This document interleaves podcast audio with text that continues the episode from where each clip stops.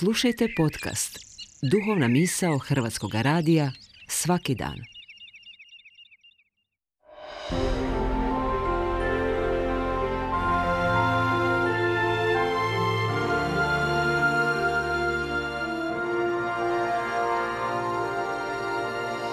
Duhovna misao. Urednica je Blaženka Jančić.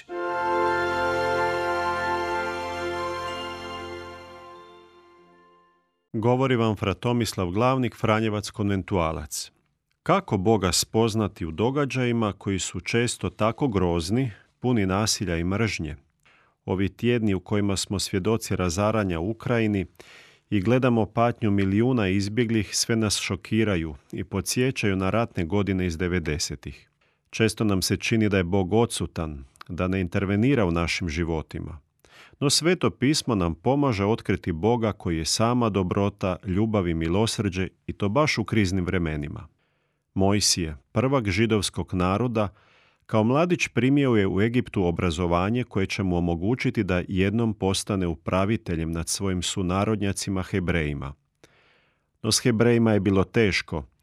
Nikoga od strane faraona nisu primali za nadglednika, pa niti Mojsija. Nakon fijaska i počinjena ubojstva, Mojsije bježi u Midijansku zemlju, ženi se, postaje pastir kod svoga tasta Jitra. Sveto pismo opisuje da je Mojsije jednom došao do Horeba, brda Božjega, do gorućeg grma koji je gorio, ali nije izgarao. U dijalogu s Jahvom snažnije je osjetio tjeskobe svoga hebrejskog naroda. Više nego u grmu, Bog je prisutan u njegovu srcu.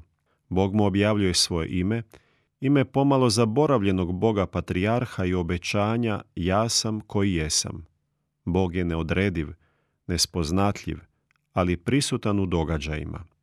Božji poziv je jedan od presudnih trenutaka koji kako Mojsija tako i nas usmjerava na druge životne putove i djelovanja. Mojsije u viđenju gorućega grma dobio nalog da oslobodi narod od ropstva, povede preko pustinje u obećanu zemlju, da okupi narod Božji. Postaje prorok, vođa, čudotvorac, a u isto vrijeme i patnik. Iako je razgovarao s Bogom licem u lice, imao je teške kušnje u vjeri zbog naroda tvrdog srca. A zbog vlastite nevjerice, uskraćeno mu je da uvede izraelski narod u obećanu zemlju. Bog se objavljuje. Bog govori, a čovjek treba odgovoriti na Božju riječ.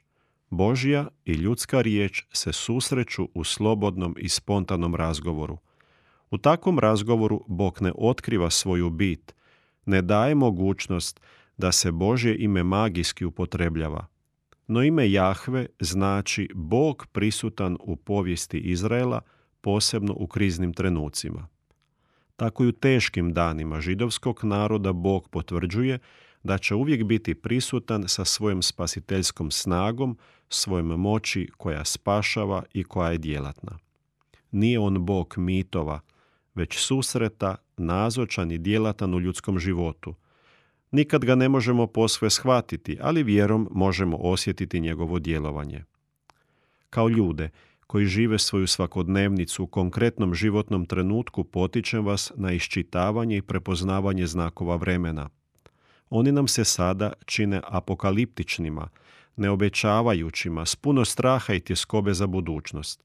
No upravo u takvim nevremenima Gospodin traži naše srce s duhovnim i tjelesnim onoga što se zove ljudsko biće. Gospodin traži stalno obraćenje, da otkrijemo znakove vremena, da se naša vjera djelatno očituje u pomoći drugima, da budemo tamo gdje život kuca, da svojim životom svjedočimo Božju prisutnost u svom životu, prisutnost koja spašava, izbavlja i želi dobro baš svakom čovjeku.